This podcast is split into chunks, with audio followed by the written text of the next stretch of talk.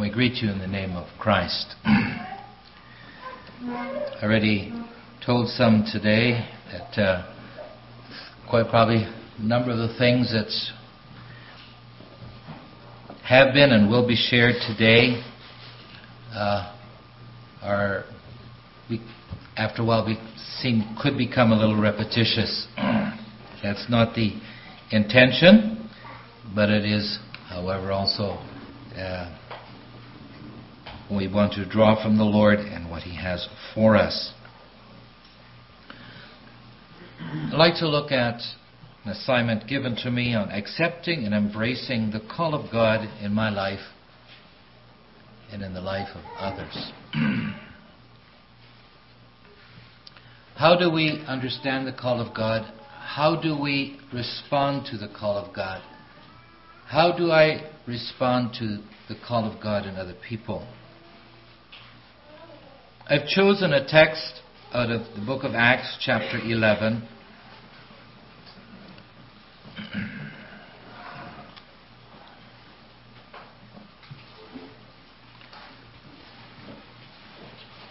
Verses 22 through 26.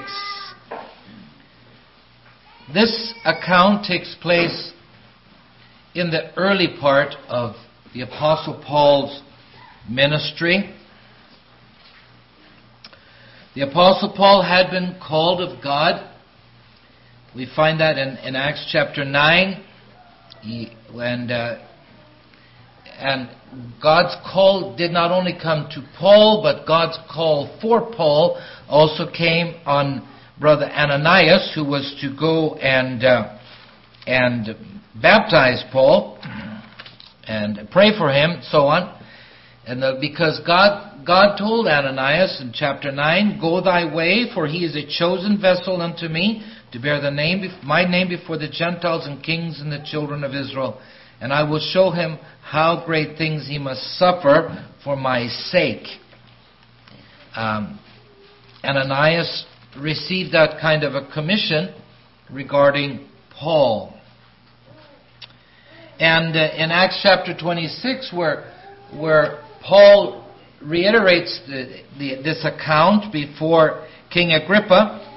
He says uh, that the Lord Jesus spoke to him there, and says, For I have appeared unto thee for this purpose, to make thee a minister and a witness both of these, these things which thou hast seen, and the which and the things in which I will appear unto thee, delivering thee from the people and from the Gentiles whom I now send thee. And then he gives him his charge as to what he's to be doing.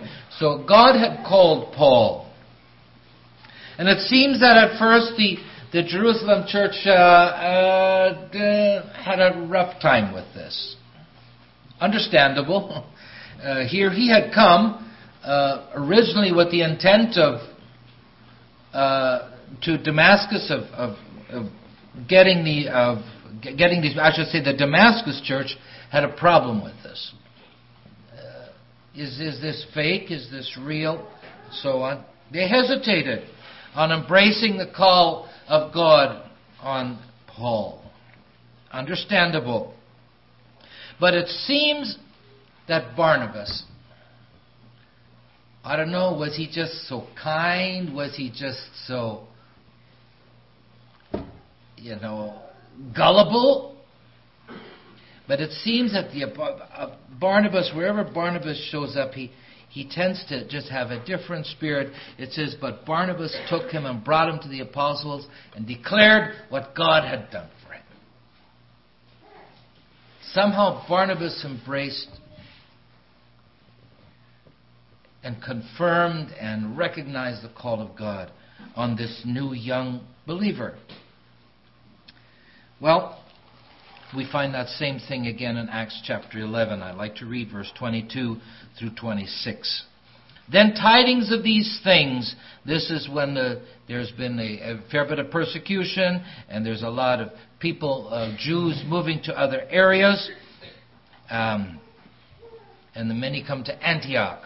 Then tidings of these things came into the ears of the church who was in Jerusalem, and they sent forth Barnabas that he should go as far as Antioch who, when he came and had seen the grace of God, was glad, exhorted them all, that with purpose of heart they might cleave unto the Lord, for he was a good man, full of the Holy Ghost and of faith, and much people was added unto the Lord. Then departed Barnabas to Tarsus for to seek Saul. And when he found him, he brought him again unto, brought him unto Antioch. It came to pass that a whole year they assembled themselves with the church and taught much people, and the disciples were called Christians first in Antioch. And here again, Barnabas confirms or supports the call of God on Paul's life. Now, it seems that the church supported Barnabas' call, whatever call that was. They sent Barnabas to Antioch. Go find out what's going on there. Bless these people. And so on. And then Barnabas says, Here, this is a chance for Paul to minister, for a place for Paul to serve. And he goes and gets Paul.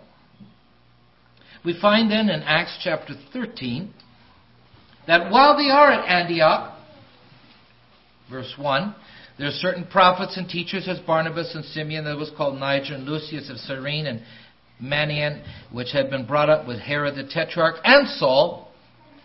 As they ministered to the Lord and fasted, the Holy Ghost said, Separate me, Barnabas and Saul, for the work whereunto I have called them. And when they had fasted and prayed, laid their hands on them, they sent them away. Somehow the Holy Spirit revealed to these people that Barnabas and Saul were to be called to a had a, to receive a special kind of calling, a special kind of an assignment. How this was done, the only thing that we know is that it was the Holy Spirit did this, said this. As people were praying, as people were ministering to the Lord, as they were serving, this happened. I guess sometimes the question is how do, how do we identify God's call in a person's life?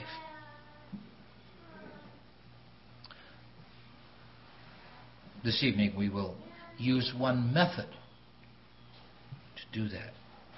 But there has been a lot of discerning already taking place in the last weeks and months as we've prepared for, for where we are now. Is there a person that is spirit led consistently?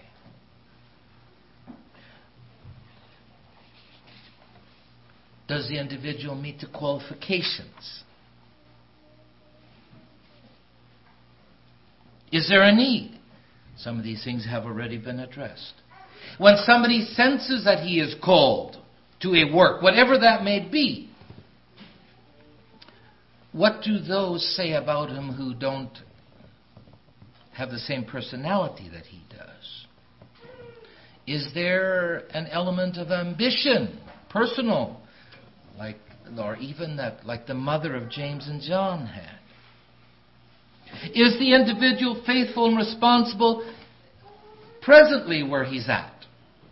Or she?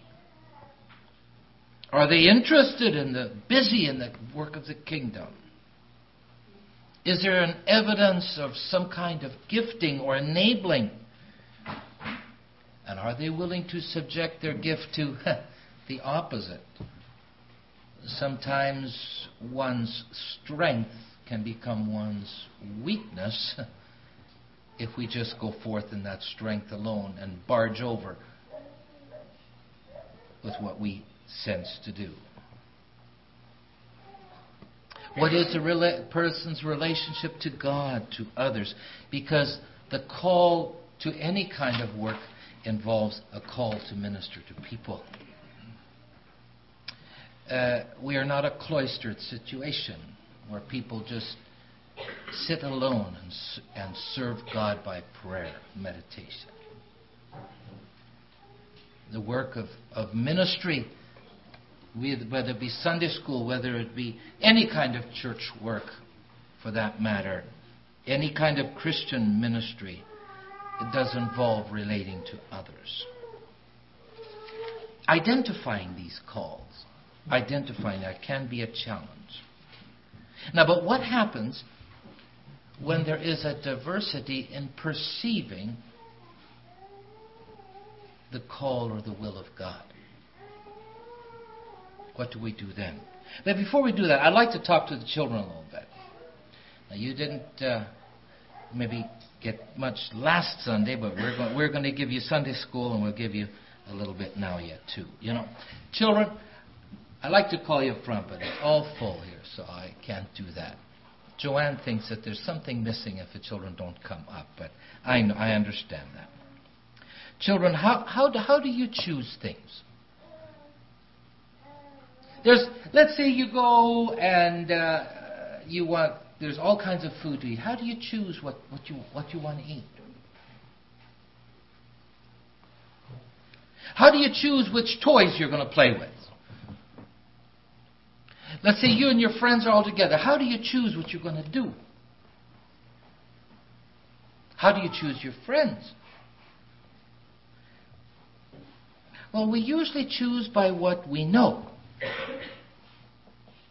by what we see, by what we've experienced. I usually choose foods that I know I will like.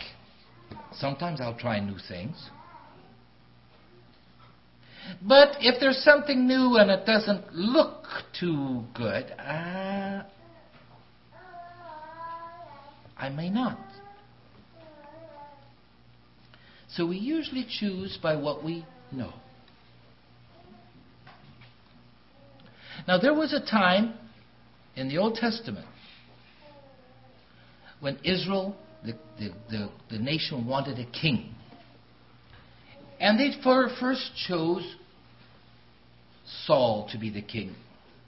And that was very much directed by God. And he looked like a promising young man who would now be their king.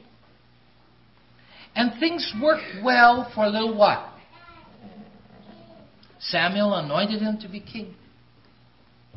But then all of a sudden things did not work out well anymore. Saul started doing things that he shouldn't be doing. He was disobedient to God. And then finally, God says, Saul can no longer stay king. The kingdom cannot stay in Saul's family this way. And God says, I want to choose a different king. Now, we know that it would take a while before that person could actually become the real, real king. But God told Samuel, I want you to go to this certain place, and I want you to, to prepare, have a feast prepared, and there I will show you uh, who will be the king. Now, Samuel knew God. Samuel had had connection with God for many, many, many years. And so Samuel obeys, and he goes to Bethlehem, and he calls these people together, and he calls the family of Jesse. Now, Jesse had a whole row of boys. And God had told Jess, uh, Samuel that it's going to be one of Jesse's boys. Well, where do you usually start then? You start at the oldest one, right? And I don't know how God talked to talked to, to Samuel. I don't understand that.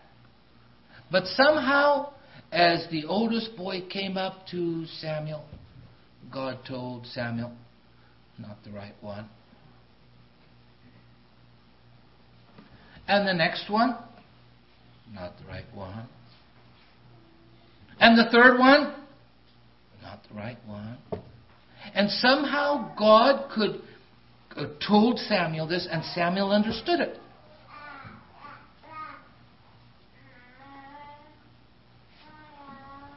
How God said this, we don't know. Samuel wanted to choose the one that God wanted there.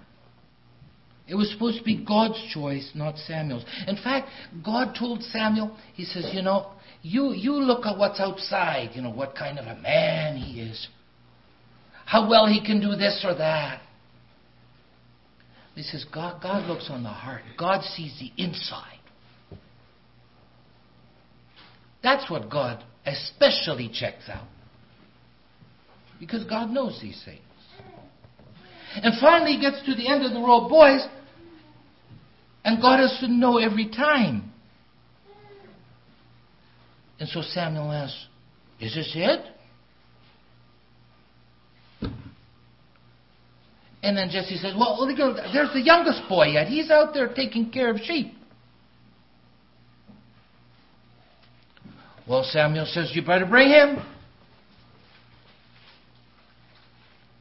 And as David comes up, he was the youngest of the boys.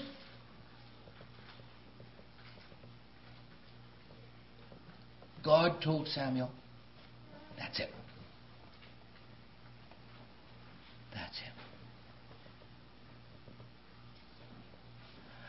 I don't think that David expected at all that he would be the one. He had all these older brothers. They were much smarter than he was, probably. He was just a shepherd boy.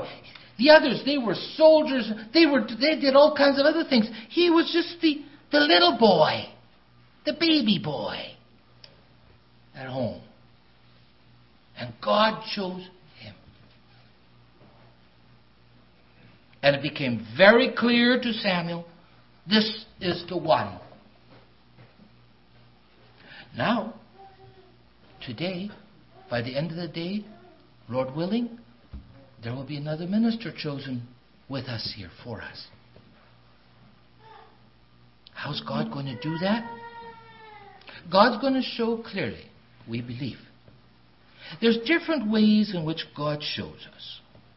And we want to let God choose. And probably your mom and dad have already told you what's going to happen this evening.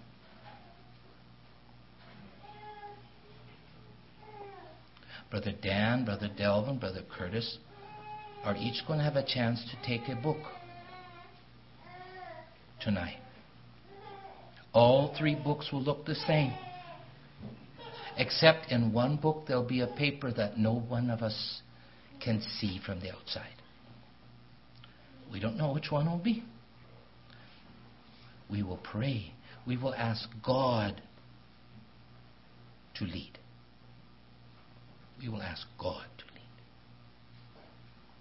It's not who we want, it's we want who God wants. And then these three brothers are going to each pick a book.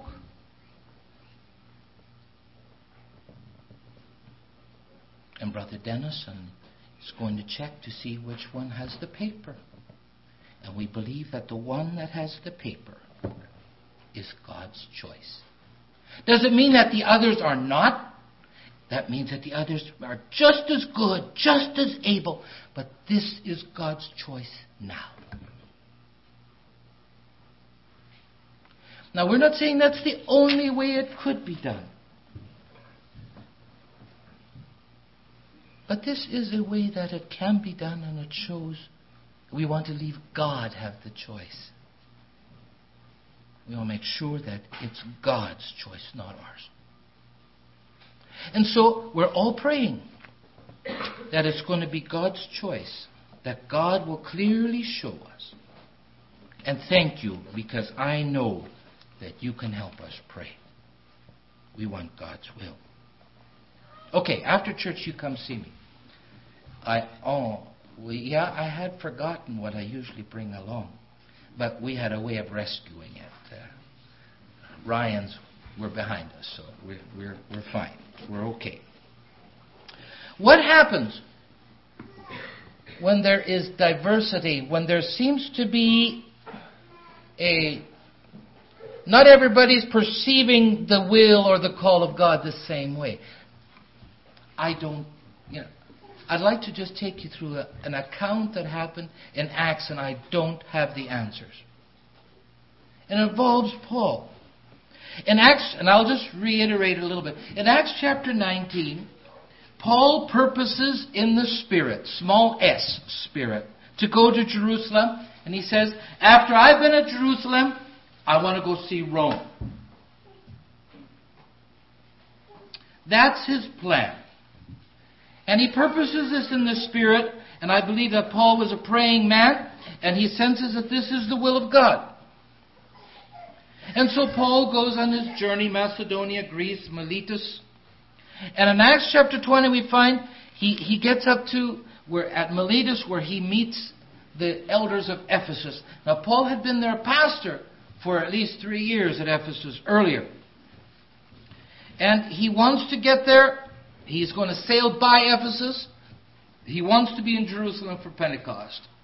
He wants to be there.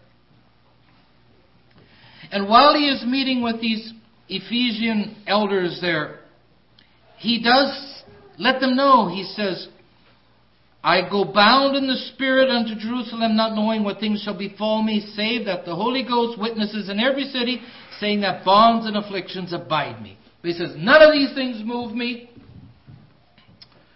I'm going to finish my course with joy, the ministry that God has given to me. Paul says, I recognize that there's things in the future that don't look very promising, very positive. And the Ephesians, of course, grieve because he has told them, You will likely see my face no more, and they sorrow about that. Well, Paul gets to Tyre in Acts chapter 1, 21. And in verse 4 it says, And finding disciples, we tarried there seven days, who said to Paul through the Spirit, capital S. So we assume that that's the Holy Spirit, that he should not go up to Jerusalem.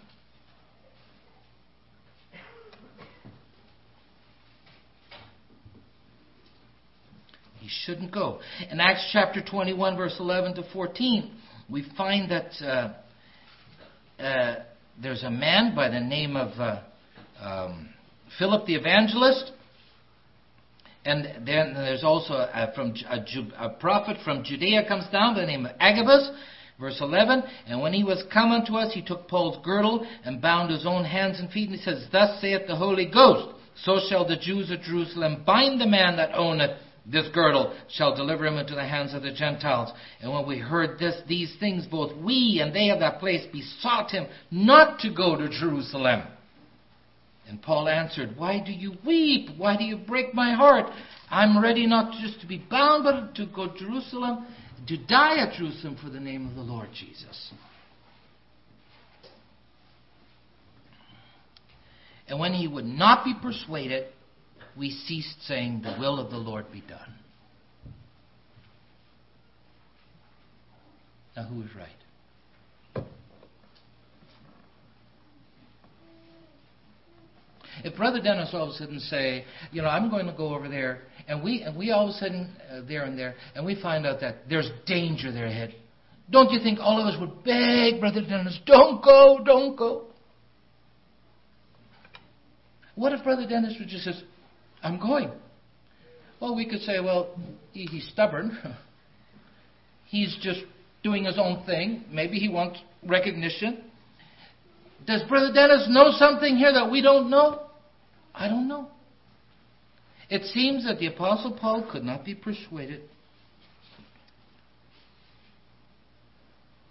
Were these disciples just too relational and too emotionally connected to Paul? Who was perceiving the will of God?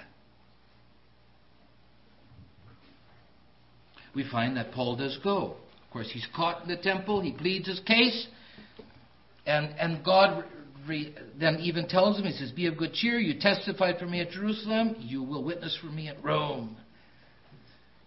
And finally, he shows up at Rome. He appeals to Caesar, well, after, and then finally gets to Rome. Again, what do we make of Paul's situation? Was Paul right in going? Should Paul have listened to the counsel of the brotherhood?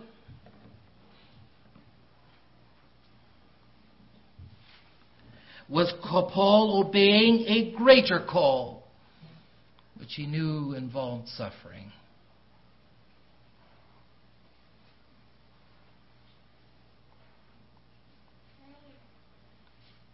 I don't have the answers. As to who, in this case, should have the greater influence in discerning and determining the will of God. Because we know in both the individual and the group can both be right, they can both be wrong, or they can both be biased.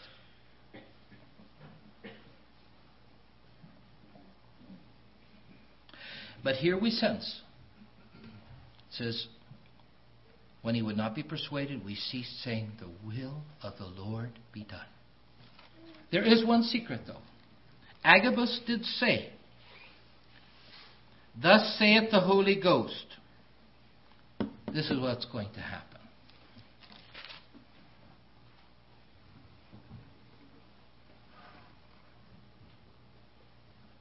We do find in Acts chapter 15 a different account.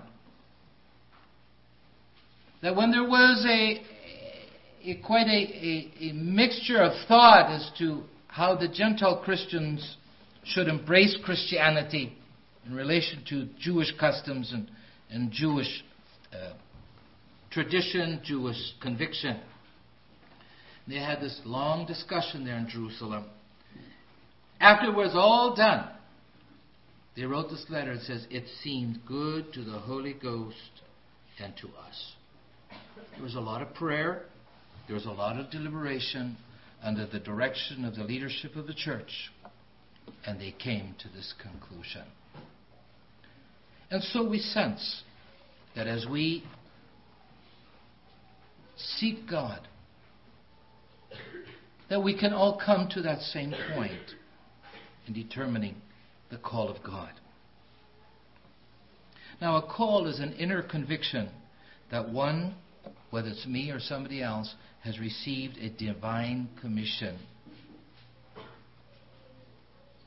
God, that these, that whatever, that our ministry of whatever kind that is, that our place in the church, at whatever place and role that is, is divinely appointed. Every brother, every sister has a calling. Brother Dwight was effectively said that the other day, other evening. All of us are going to have some kind of a call confirmed. The present one we have, and at least for one brother, a different assignment. Jesus said, You've not chosen me, I've chosen you and ordained you that you should go and bring forth fruit, that your fruit should remain. That fruitfulness is varied. And God gifts according to his will. God calls not according to man's standard in 1 Corinthians chapter 2. Why?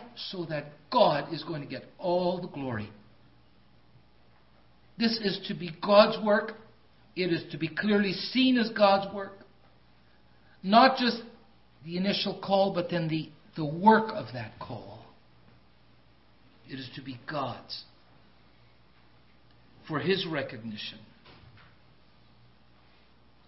We find again and again, we could read many scriptures and I won't take that time, but where Paul reiterates and he says, and says, We have been called, we have received this ministry of the Lord.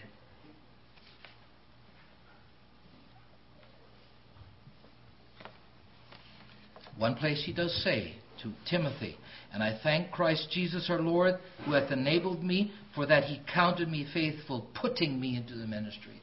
This was not Paul's enablement, this was God's. He says, I want to finish my course with joy in the ministry which I have received of the Lord Jesus. Brothers and sisters, whatever call, whatever role, whatever responsibility you have in the kingdom of God, should be God's call in my life. There's those people who have refused God's call. We look at Jonah.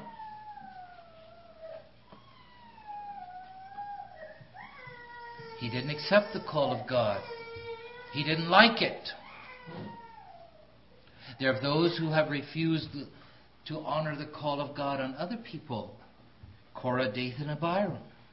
Somehow couldn't handle Moses being called. In fact, even Miriam and Aaron got caught up with that kind of idea one time. Diotrephes in the book of 3rd John somehow wanted the preeminence and he didn't recognize others that were called.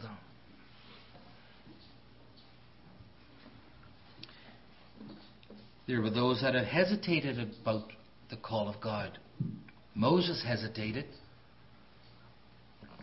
Gideon did, Elisha did, Isaiah did, Jeremiah did.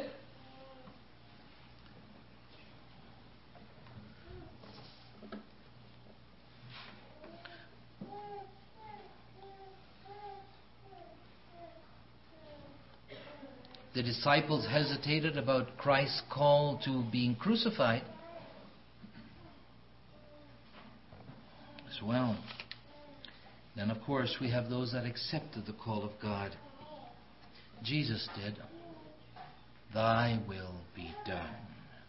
Mary, the mother of Jesus, when that angel Gabriel comes to her and he says, Be it unto me, God, whatever you want. I mean, that, that, that whole assignment, that whole role although it brought recognition, it, it, there was a lot of unpleasantness about it. And I'm sure a lot of questions as well. The Apostle Paul accepted his call. In fact, he said, Necessity is laid upon me. Woe is me if I don't.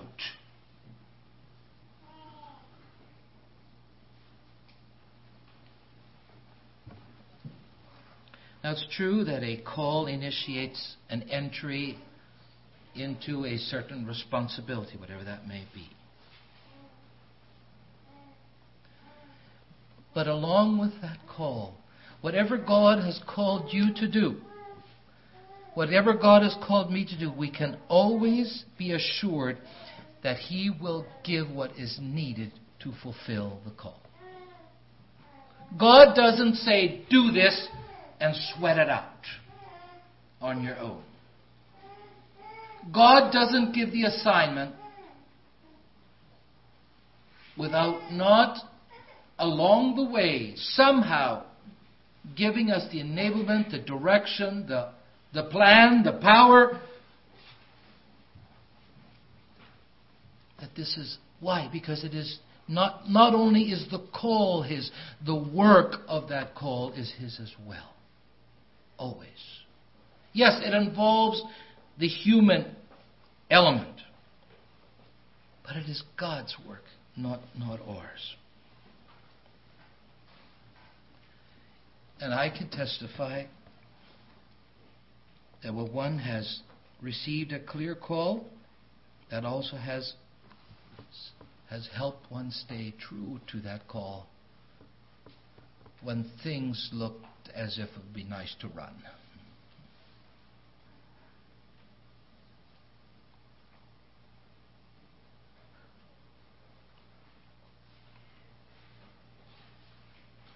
The call of God is to be obeyed. Woe is me if I don't do the call of God, whatever that is. Whatever that is.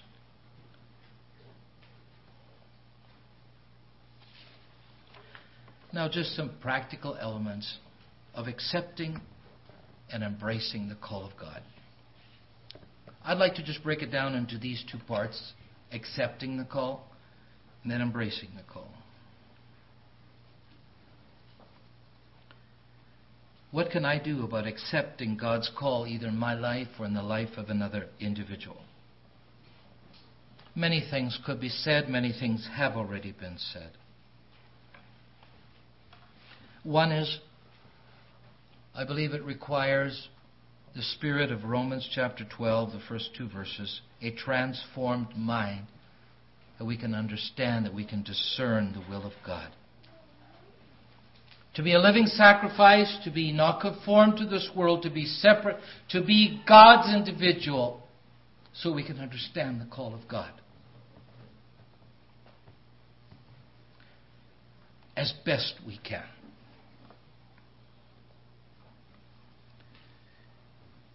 Another requirement of accepting God's call in my life or in others is that I sense a personal inadequacy. But an all sufficiency in Christ. When God gives a call, to somebody. He doesn't do it because that person has everything that's needed. But rather, it's because he wants to be able to work through that individual, His grace, His power, for the glory of God. God's call, accepting that requires that I, I can't do it on my own.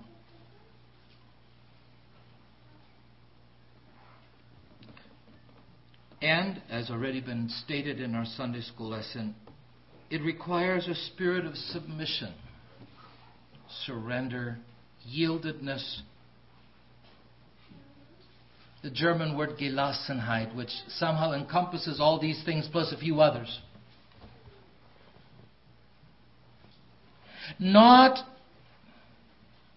yielding to fate, well, this is just what it is. No. Not a reluctant consent, well, I guess so. Not a conceding surrender, God, you win. Or a withering resignation, well, I can't do anything about it.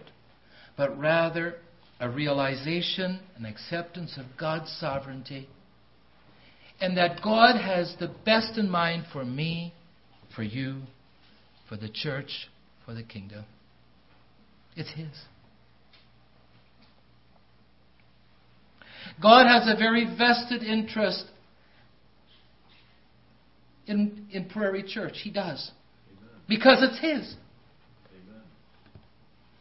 And that's why we want it to be His call. And only His call.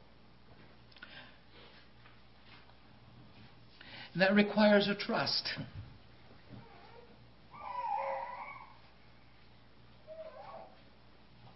I remember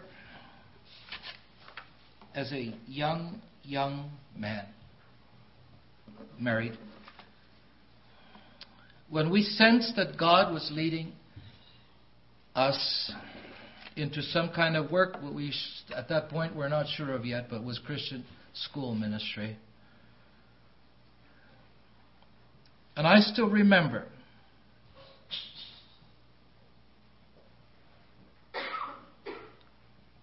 probably about June of 1980, July of 1980. Going up to this community because they asked whether we'd consider coming and being a school teacher there. I knew nothing about school teaching.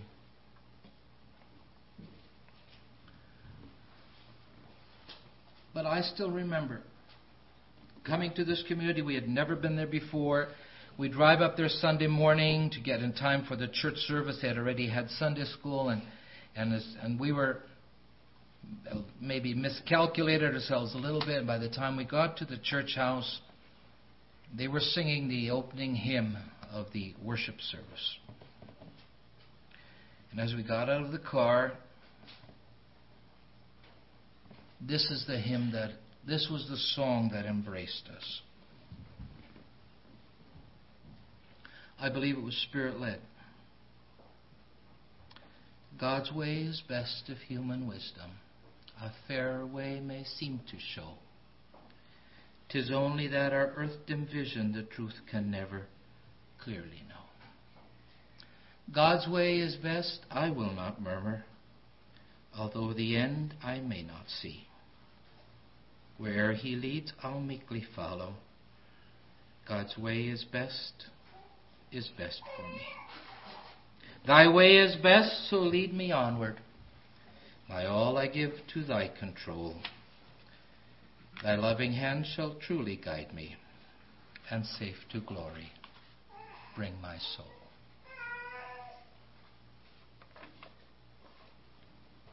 I want that spirit.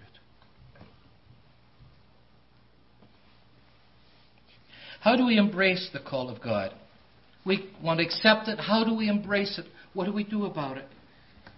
In our own life, each of you, each of us, all of us have a calling. Some are called into this ministry of the church, some are called into that ministry of the church. We have a calling in the Christian home. We have a calling to our brothers and sisters in the Lord. We have a calling of one kind or another, here or there. How do we embrace that? What do we do about it? First of all, bloom where you're planted till God all of a sudden either uproots you, replants you, transplants you. Keep working.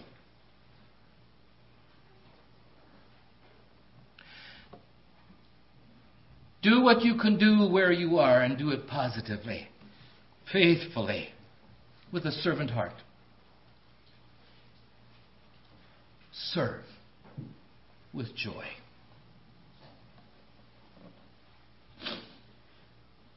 There may be people say, Well, I like to do this and this. Maybe God doesn't want you there, or me. Maybe God says, Not yet. Sometimes we easiest thing would be just, well, then I'll just sit and wait. Yes, we are to wait on the Lord. but I like to remember one of my Bible teachers once said, God does not call people to work out of the unemployment office. He calls people that are working. People that are involved in kingdom work. So serve the Lord where you are, with the calling, with the role, with the ministry, with the responsibility that you may have, be it a mom, be it a dad, be it the school teacher, be it the Sunday school teacher, be it ministering in your neighborhood, be it one of us that are part of ordained ministry, whatever that may be. That's part of embracing the call. And as we do that, let's grow in the Lord. Allow Christ likeness and his character to change and to develop us, make us useful. Thirdly, in embracing the call, view yourself as being a co laborer with God. Now, it's not that God and us are on equal terms and that, that we're just, you know, fellow employees. No but we serve with Him. I've had the privilege of working with different people in my life, in the employment world. There were those people I worked for, and there have been those people I worked with. There's a difference. It's always a blessing to be able to work with. Yes, the employer still had added responsibility, and, and he had a role that I didn't have. God wants, gives us the privilege to work with Him.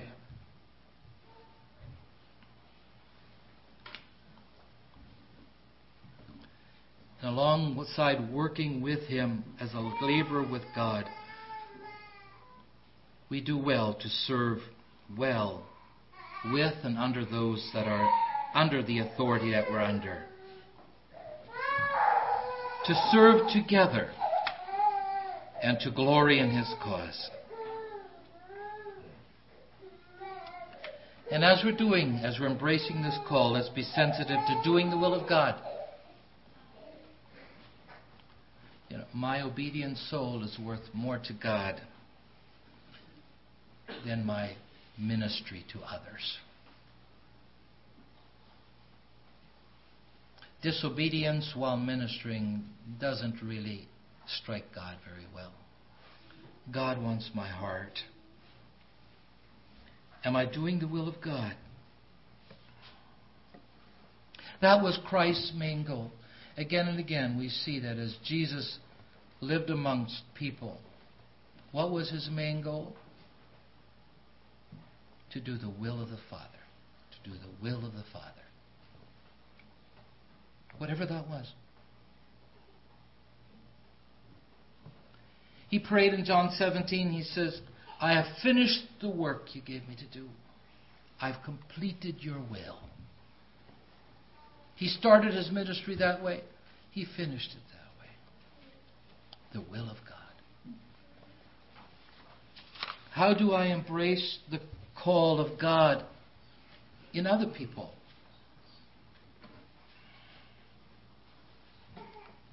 First of all, I need to allow it to be God's call to God's person.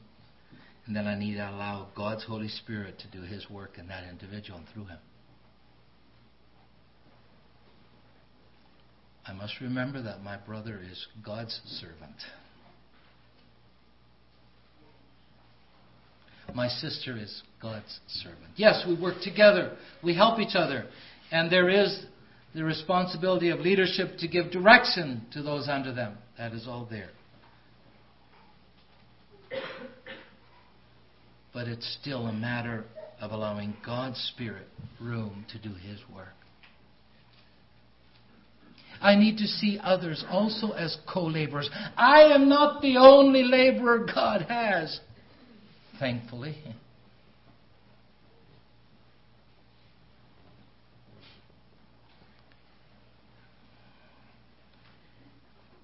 And if anybody should be able to understand labor, it should be co laborers.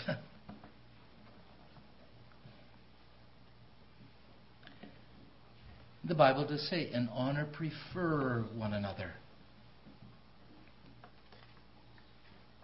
I guess that's maybe what they did with the Apostle Paul when they couldn't persuade him, is the will of the Lord be done. Maybe they realized that Paul, there was something in Paul's life that, that I didn't, that, that, that these people didn't know. Could very well have been. Some of these things have already been shared. Embracing the call of God in lives of others, be supportive.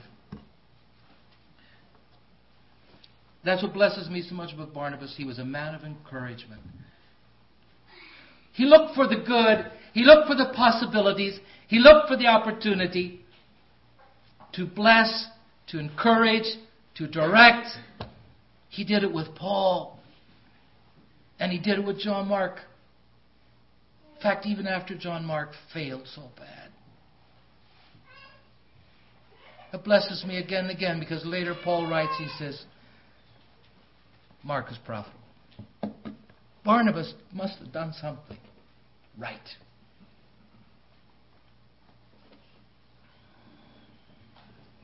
Supportive. Be, ver- be ready to verbalize and to visualize your supportive of a fellow laborer. And I need to be willing to accept God's call to me through others. Sometimes God uses a co laborer to encourage me, hmm.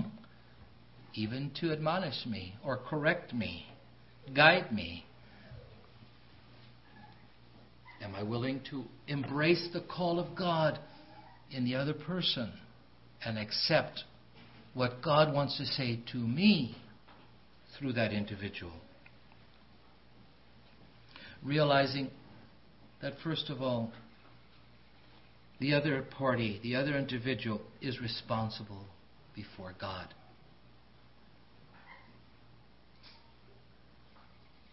We were encouraged about that last evening, as a matter of watching for souls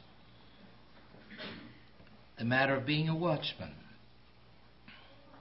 embracing the call of God in the lives of other people. In short, what does it mean? It calls for submission to the will of God,